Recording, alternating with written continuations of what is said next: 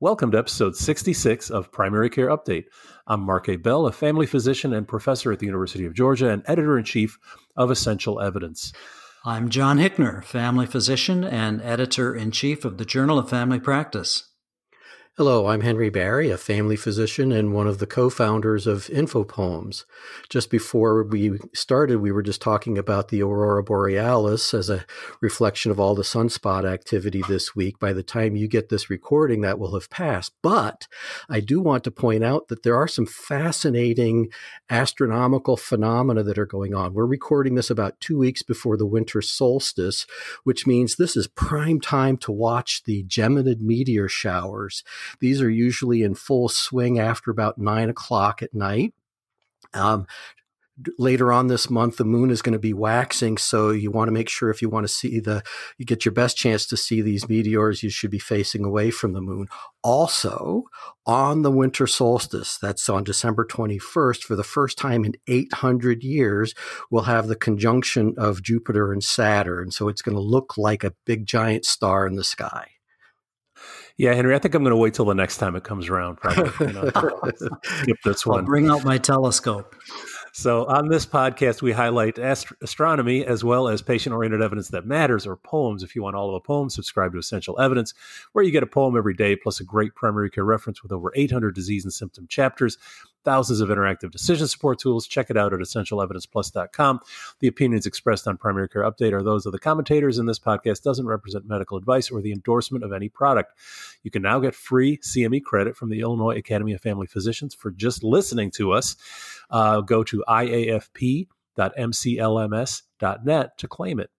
This week, because of the ongoing surge in COVID, we're going to discuss several studies on medications for managing patients with COVID 19, repurposed antivirals, Bamlanivimab, and convalescent serum. Henry, you've got a, a some cheese, uh, some fromage to talk about as well. Yeah, I'm often a cheesy kind of guy. So, so while we plan to discuss medications in this episode, it's a good uh, opportunity to remind ourselves that even if these were fantastically effective, medications won't stop the pandemic.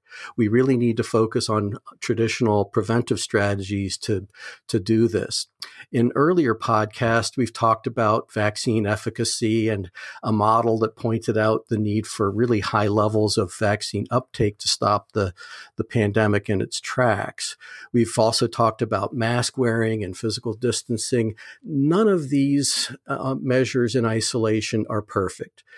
And I'm reminded that back in the 90s, there was a really nifty model that was developed to try to look at other imperfect strategies to reduce medical errors and improve patient safety. This model uh, used Swiss cheese at its conceptual framework. And so, if you can imagine, each slice of cheese has holes, but the more layers of cheese that you have, the less likely that the holes are going to line up, and therefore, the less likely something is going to sneak through.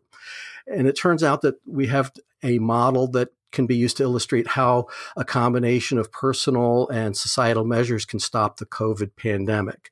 And these personal strategies include things like wearing masks, hand washing, coughing and sneezing into your sleeve, physical distancing, avoiding crowds, that kind of stuff. Some of the societal measures include testing and tracing, ventilation and air filtration systems, public messaging, isolation, and vaccines. So, for those of you who sign up for our free um, CME, there's also a figure illustrating this Swiss cheese model that you can use to uh, educate your patients, or if you happen to have influence over the public, to maybe use this as a conceptual framework. Yeah, thanks, Henry. I'm gonna. I just got some Swiss cheese to make Reuben sandwiches, so I'm gonna try that after we finish recording. I'm not sure, quite sure I believe you, but I'm gonna run some water over a stack of eight pieces of Swiss cheese, and we'll see. We'll see.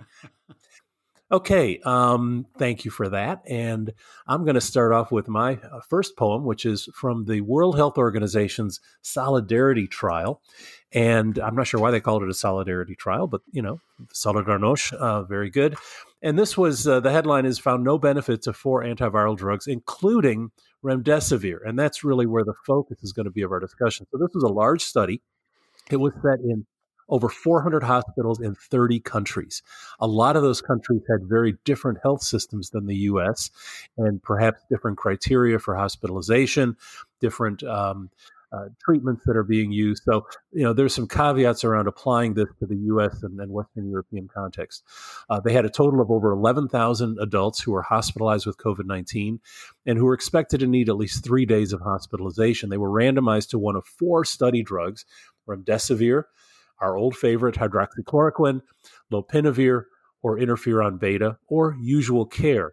Different drugs were available at each institution, so some only had two or three of these drugs to randomize patients to. In some cases, patients in the usual care group served as controls for patients in more than one active treatment group. So they used standard doses of these drugs. This was an open label trial, so patients, you know, knew what they were on. Their caregivers knew what they were taking. Uh, so the groups were balanced at baseline. Adherence to the assigned medications was about 95% in all groups. They don't tell us what other treatments were given to these different um, patients.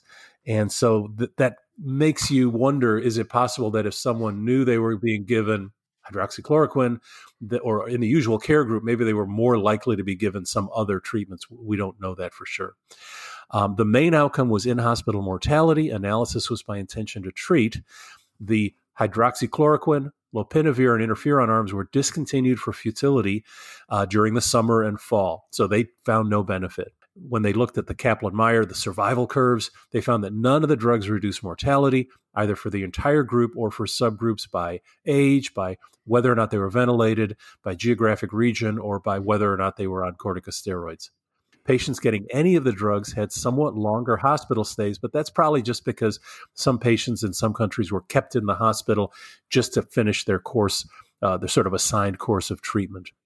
They also summarized the results of all published trials of remdesivir. Remember, they found no benefit to remdesivir in their study here, um, but they looked at what did the other studies of remdesivir find, and there have been four other published trials.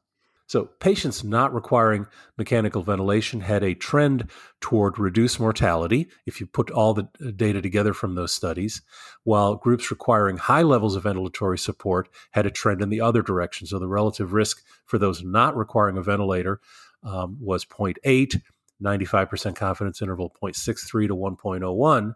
So, pretty strong trend favoring remdesivir in patients with less need for respiratory support. On the other hand, those requiring high levels of support, trend was in the other direction. Re- relative risk for mortality 1.16, confidence interval 0.85 to 1.6. Even if that was a real change in mortality, reduction in mortality, the absolute reduction was small in that lower risk group, 1.4%. So uh, lower than that seen in the ACT 1 trial. The, really, the, the strongest signal for efficacy of remdesivir was in the ACT 1 trial, the US NIH trial, and that was in the group getting low flow oxygen. That was they had a significant benefit, but it was a fairly small subset. And so I think we're maybe um, a little less clear that remdesivir is a, a big win. You know, it has been shown to reduce length of hospital stay, but the effect on mortality, I think, is a little more uncertain after looking at these data. John, any comments?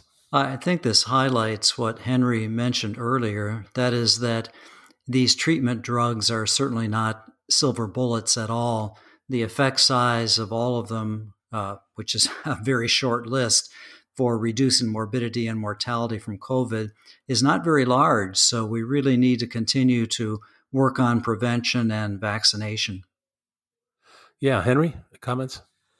Well, I just want to start with a quote that I think is attributable to Sir Winston Churchill Never let a good crisis go to waste. And I think that this pandemic has given lots of opportunities to do um, studies in a way that are nimble and creative. And I think the WHO study is remarkable in that regard that having 30 countries, over 400 hospitals, that it yet was nimble enough to be able to add capacity as um, uh, rather quickly as the trial goes on as you pointed out, it included rich nations as well as poor nations, which means that that local care is likely to be very um, highly variable.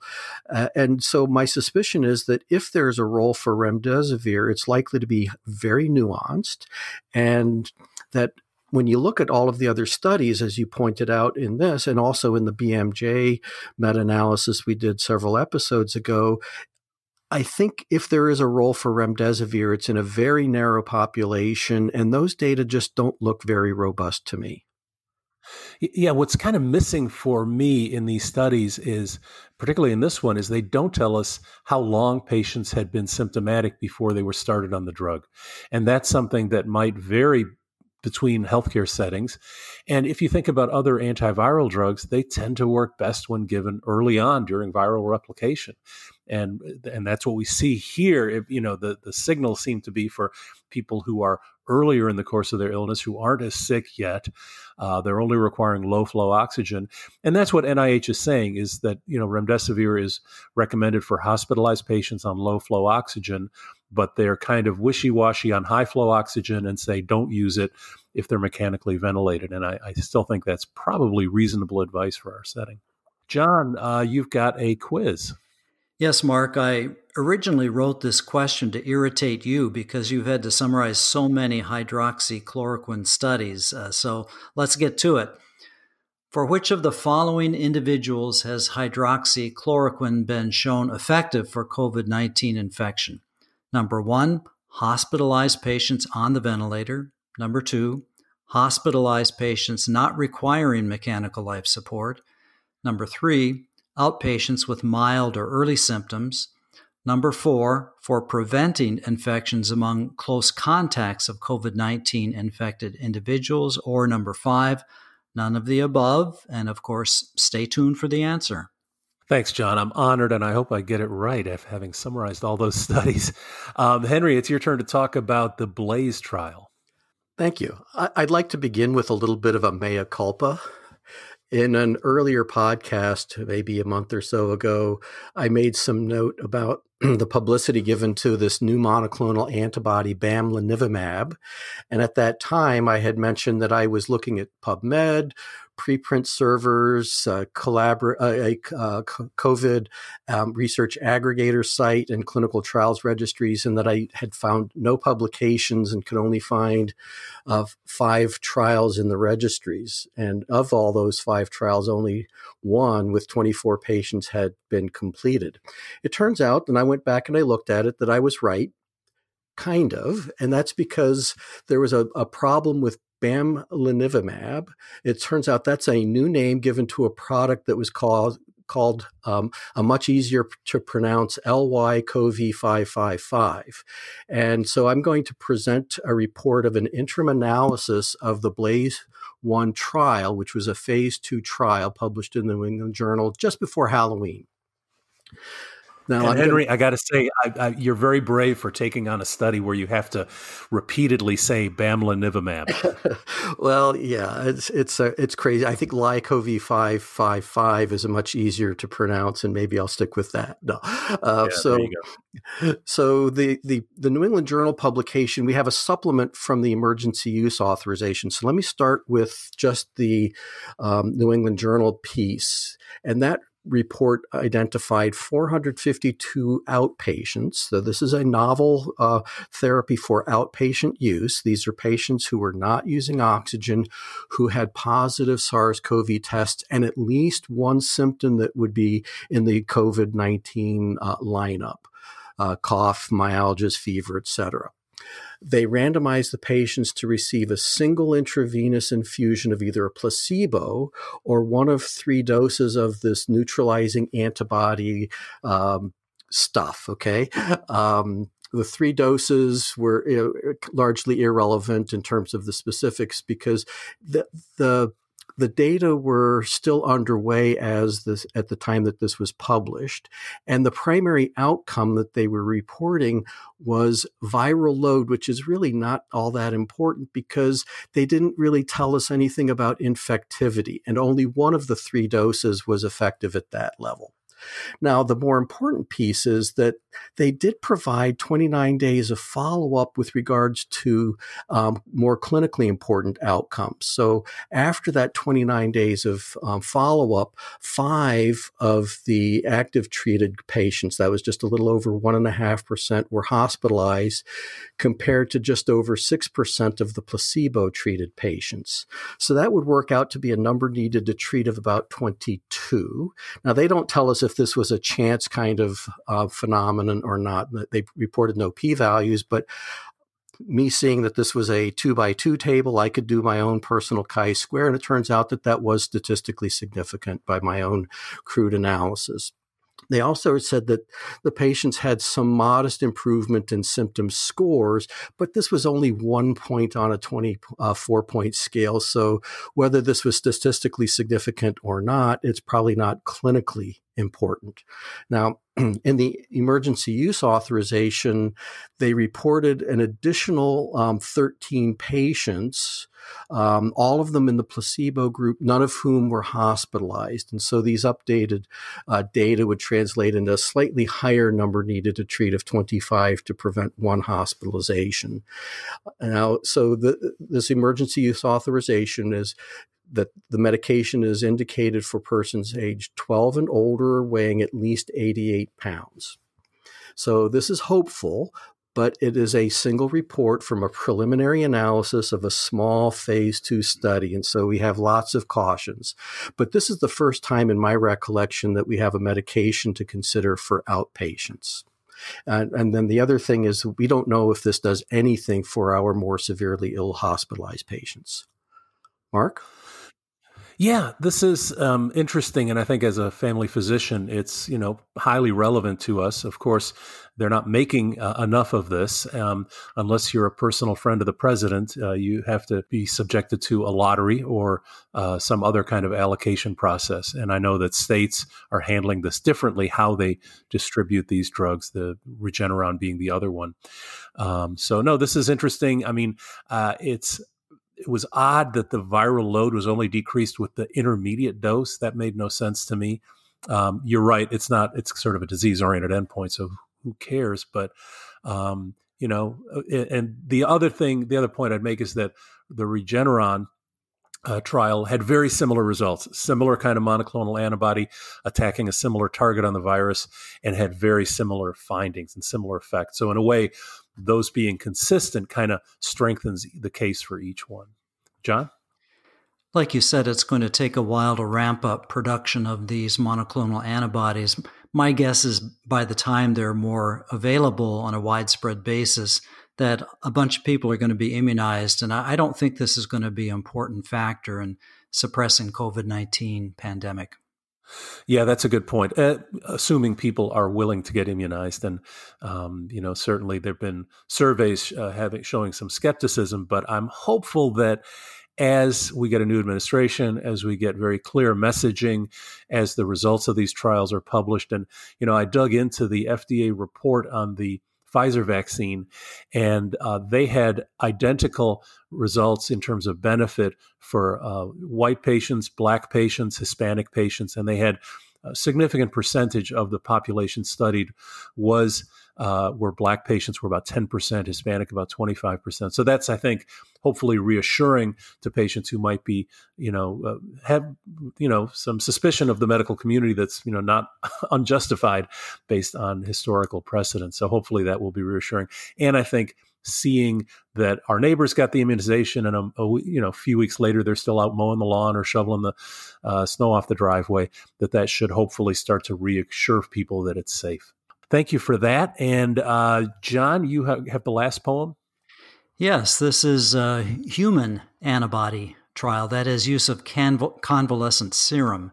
That is serum from patients who have been infected that's then uh, treated and injected and used as a treatment.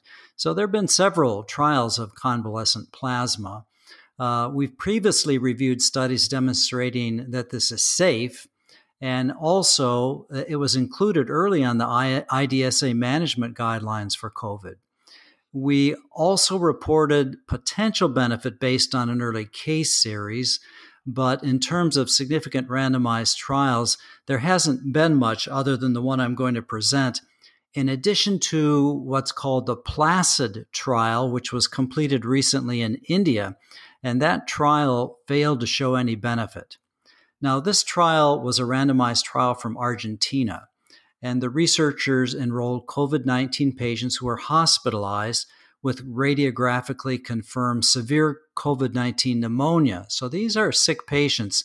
They had to have an oxygen saturation below 93 on room air, or they used another measure of hypoxia as well, or worsening symptoms based on the, the SOFA score. They had to have an increase of two points from their baseline, so they were getting worse. Patients were randomized to receive either the convalescent serum or placebo. Median age of the study participants was 62 years, and the median time between onset of symptoms and enrollment was eight days. And I think that's that's a very important reason for this negative trial, I believe. Two thirds of the patients were male, 65% had pre existing conditions. Importantly, 90% of the patients were also receiving corticosteroids at the time of enrollment. 30 day follow up 11% of patients receiving the serum died, and 11.4% of placebo treated patients died. So there was no difference in the mortality rate, nor was there any difference in respiratory decline or discharge status. Uh, they looked for subgroup uh, factors and couldn't find that it was effective in any subgroup either. Now, uh, if this treatment is going to be effective, of course, one would probably want to use it earlier on before the virus is replicated so widely throughout the body. So it's not surprising that both of these trials, in which it was used in hospitalized patients, it was ineffective. Uh, this may go the same way as the monoclonal antibodies. That is, it's uh, labor intensive to produce this uh, convalescent serum. And my guess is, once again, that it's not going to be a large factor, especially in view of the fact that it's not helping more severe patients. Henry, you have any thoughts on this? Thank you. Uh, so I think the the other important point to make in this, besides the fact that this stuff is safe, is that in the presence of corticosteroids, which 90% of the people were taking, that, that the convalescent serum really doesn't make much of a difference.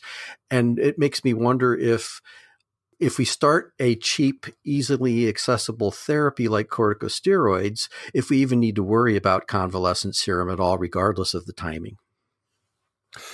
Yeah, I think it's it's all about timing, and if it seems that if convalescent plasma was going to be helpful, it would be helpful earlier on uh, I would think, you know, before someone needed a steroid. So, uh, but it's so difficult to, to, do, and there's limited supplies that's being reserved for the sicker patients who it doesn't seem to help.